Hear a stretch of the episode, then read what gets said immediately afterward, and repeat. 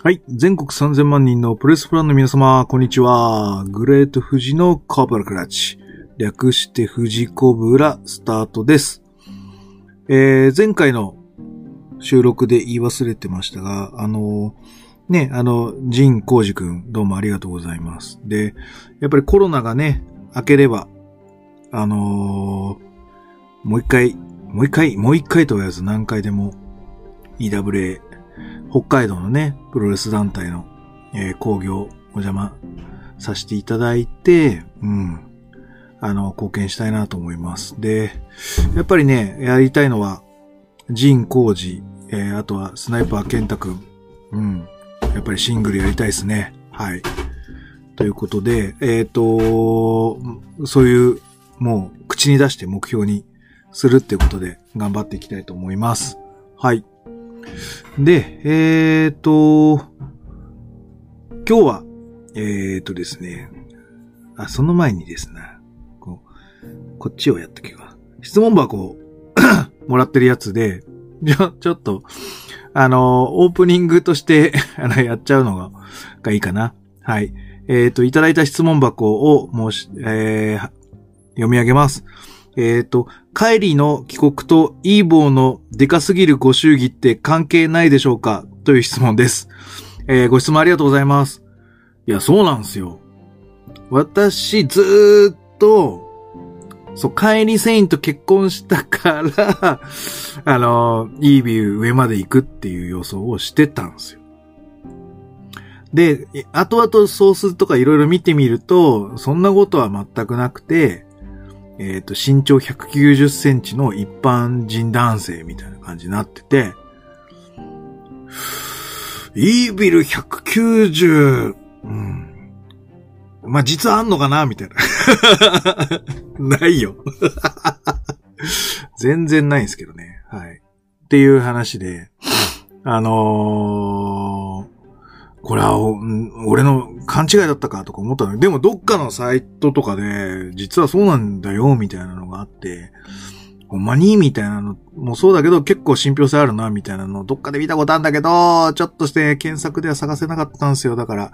えーっとですね、これは俺の勘違いだな、ということで終わらせてたんですけども、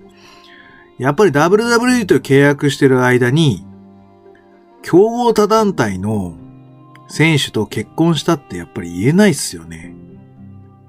で、あのーお別れのね、あのツイートとか流れてるけど、まあ、WWE のアンバサダーみたいな話もあったけど、なんかそれっぽい送り出し方ではないよね。次の旅路頑張ってね、みたいな感じになってるんで、WWE、俺はだから、本当は WWE ジャパンの女子プロレス部門のプロデューサーみたいなのにして、とりあえずコロナが明けるまでは、例えばサリーちゃんとか、あそこら辺とか、あとはその有望な選手みたいなのを、こう、プロデュースしているなんちゃらみたいなのを、もしかしたらやるのかなとか思っていたんですが、なんか、それとも違うっぽいじゃないですか。ってことは、あのーまあね、帰り繊維ほどの収入のね、部分で、例えば、あのー子作りをするとかそういうので引退するっていうのになったとしても、それまでの何試合かは日本でしてもいいとは思ってるんですよ。その、90日間の競合団体開けた。だから、えっ、と、この7月の末ぐらいとすると、8、9、10、11月の初めぐらいってことは、例えばだよ、1.4が開催されるとしたときに、まだイービルがトップ先生にいるのであれば、えっ、と、実は、嫁さんが、とか、もしくは、帰り繊維がスターダムに戻ってきたよ、そこからの、えー、引退しました、実は、で、女性マネージャーとして入ってくるみたいなことすると、うまくこう、二部制で動いてた、全く関わりがないような動きをしてた、新日とスターダムに何かしらのこう、渦が湧くのかしら？なんて思ってたりするので、まだワンチャンあるんじゃないかなとか思っているんですけど、それは気のせいでしょうかね。はい。ということで、はい、あのー、そうなんですよ。関係俺あると思ってたんだけどなかったんで、残念だなと思ってたんですけど、こう一発逆転、ほら見たことか、みたいなのを期待してる次第です。はい。そんな感じです。はい。で、そんな、えー、オープニングが終わりまして、ちょっとね、今日、今回は、もう一個質問箱をやるんですが、それに対してちょっとノープランでいろいろ思いついた話からしていきたいな。逆になんかね、過剰書きにしないでいきたいなと思っているので、ちょっと失言多いかもしれません。はい。えー、では行ってみたいと思います。この番組は健康プロレス所属グレート富士がプロレスやってる体の斜めからの視点で見てしまうプロレスの試合の感想や、なぜ、何と湧き起こってしまう疑問の数々に対して妄想の仮説を立てたり、妄想の検証を勝手に探し出してしまう困ったポッドキャストです。えー、そんな今日のコーナーは、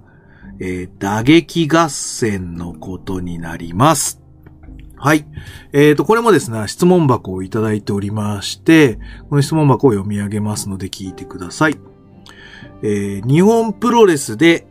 断るごとに見させられる打撃のラリーについてどうお考えですか、えー、私はアホの一つ覚えに見えるので好きではないです。えー、という、えー、質問箱をいただきました。あの、どうもありがとうございます。堀氏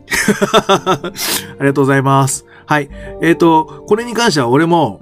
思うことがあるので、ちょっと深めに喋ってみたいと思います。はい。えっ、ー、と、まずですね、まずですよ。この、えっ、ー、と、僕らアマチュアプロレス界では、えっ、とですね、新木場流っていうですね、あの、ラーメン屋じゃないですけど、えー、流派みたいなのあるっていうので、ちょっとこう、馬鹿にしてるって言い方でいいのかな？うん。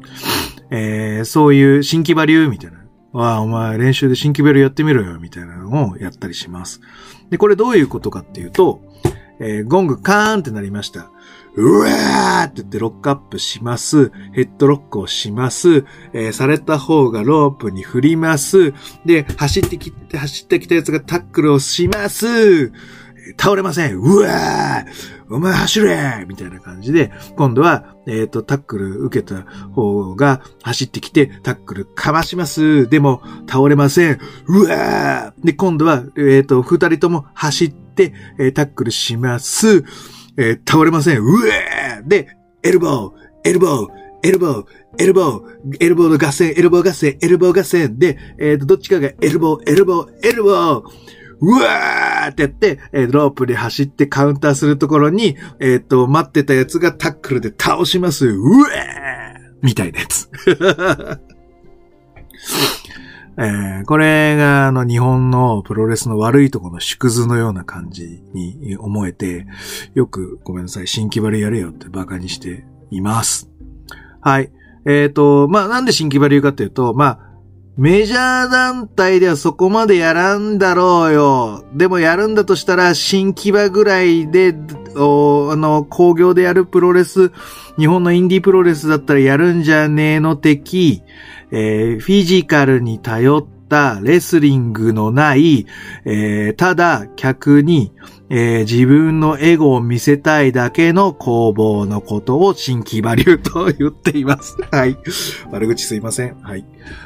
ので、えっ、ー、と、もちろんですよ。この工房で客は湧くことはあるんですよ。もちろんなんですよ。だってフィジカルのぶつかり合いじゃないですか。バコーンみたいな。うわーってなるのは当然じゃないですか。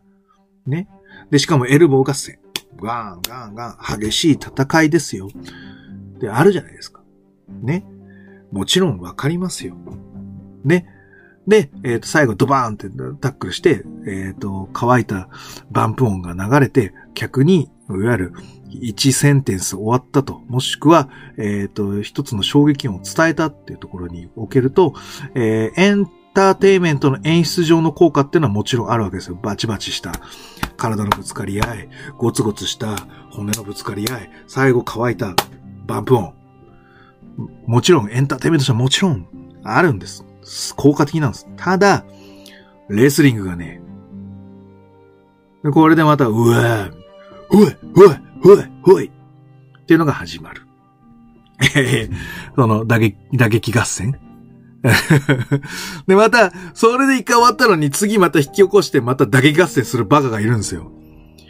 まあ言ってるアホの一つ覚えて確かにそれは感じます。何なんすかこれって思っていましたところ、ぶっちゃけ新日本プロレスもやるじゃないですか。で、しかも、えー、レスリングをしてると言われている中村晋介だったり、長田裕二だったりっていうのもやるじゃないですか。なんか、で、しかも、えっ、ー、と、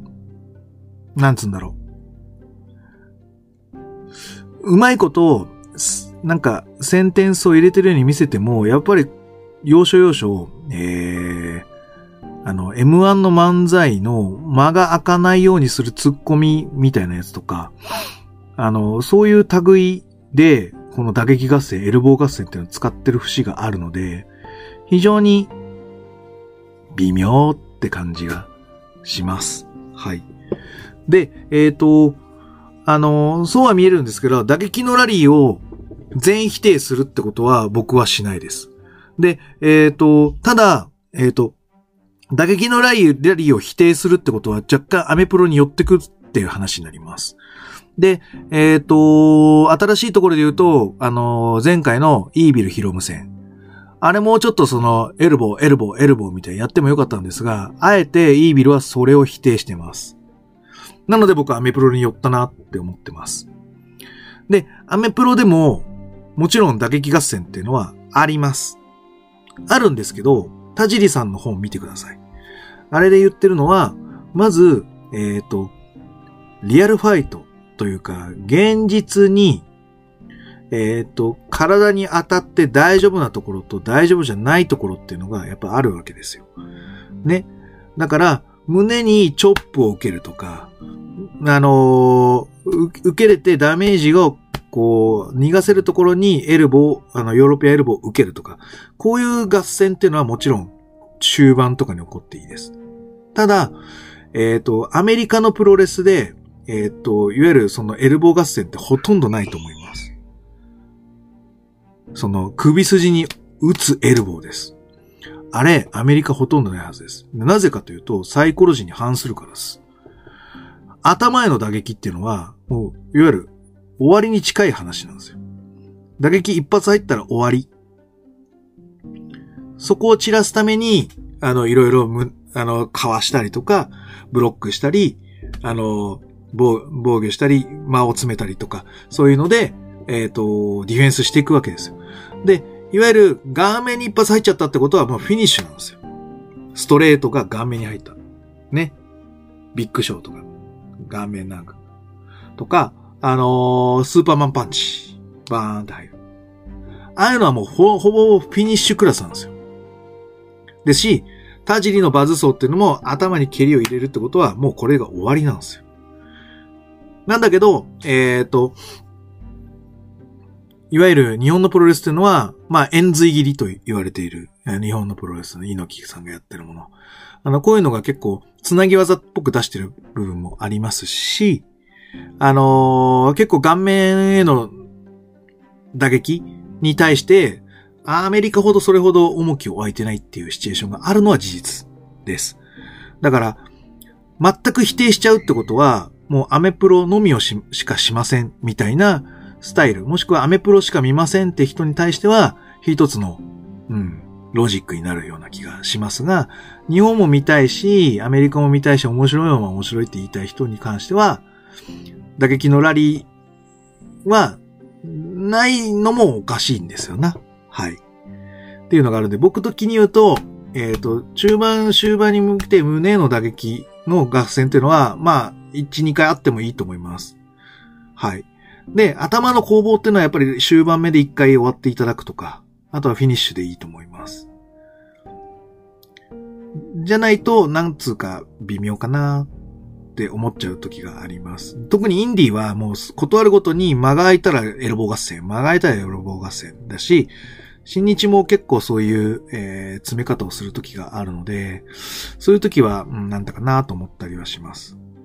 で、もっと突き詰めて言うと、その期限って何？ってなった時に、えー、ドラゴンゲートって、一種、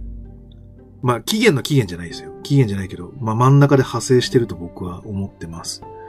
えっ、ー、と、いわゆる、えっ、ー、と、今の新日本プロレスと、今の WWE プロレスから来てる NXT までの間、えー、アメリカインディーシーンを通ってきて、上り詰めていってる人っていうのは、まあ WWE のほぼ半数以上ですよな。います。で、その彼らが、えー、名声を得るために使った、え、ツールっていうのが、ジャパニーズルチャーだと僕は思ってます。で、このジャパニーズルチャーの起源はどこってなると、えっ、ー、と、まあ、起源っていうか、その前、元のだってのはドラゴンゲート USA。で、えっ、ー、と、ジャパニーズルチャーでドラゴンゲートのようなものをやった。じゃあそのドラゴンゲートのルーツは何って言われたら登竜門。じゃあそのドラゴンゲートのルーツは何あ、登竜門のルーツは何って言われた場合、ユニバーサル。なると。ユニバーになると。じゃあそのユニバーから派生してる人って今どうこにいるってなると、ほら、新日本プロレスの邪道下道だったり、ディック統合だったり、道のくプロレスはサスケだったり、えー、ジャッタプの高道のく、あ、まあでもあれは道のくでいいのかな？だったり、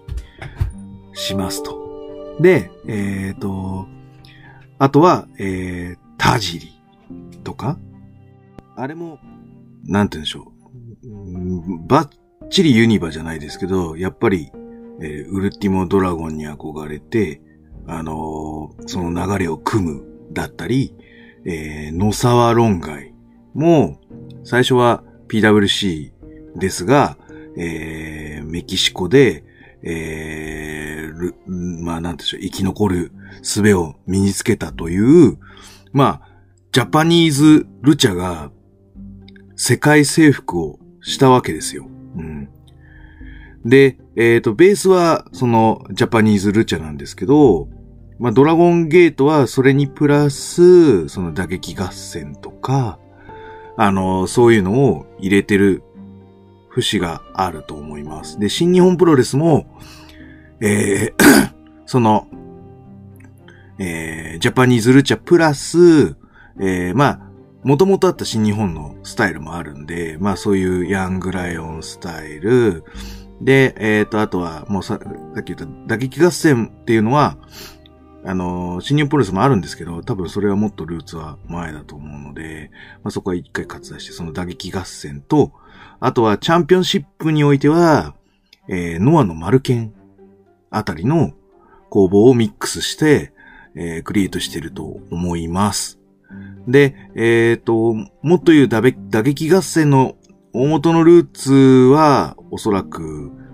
三沢光春のエルボー。になるかなと思います。で、さっき言ったそのバカの一つ覚えみたいな質問箱の方の、えー、バカの一つ覚えの、え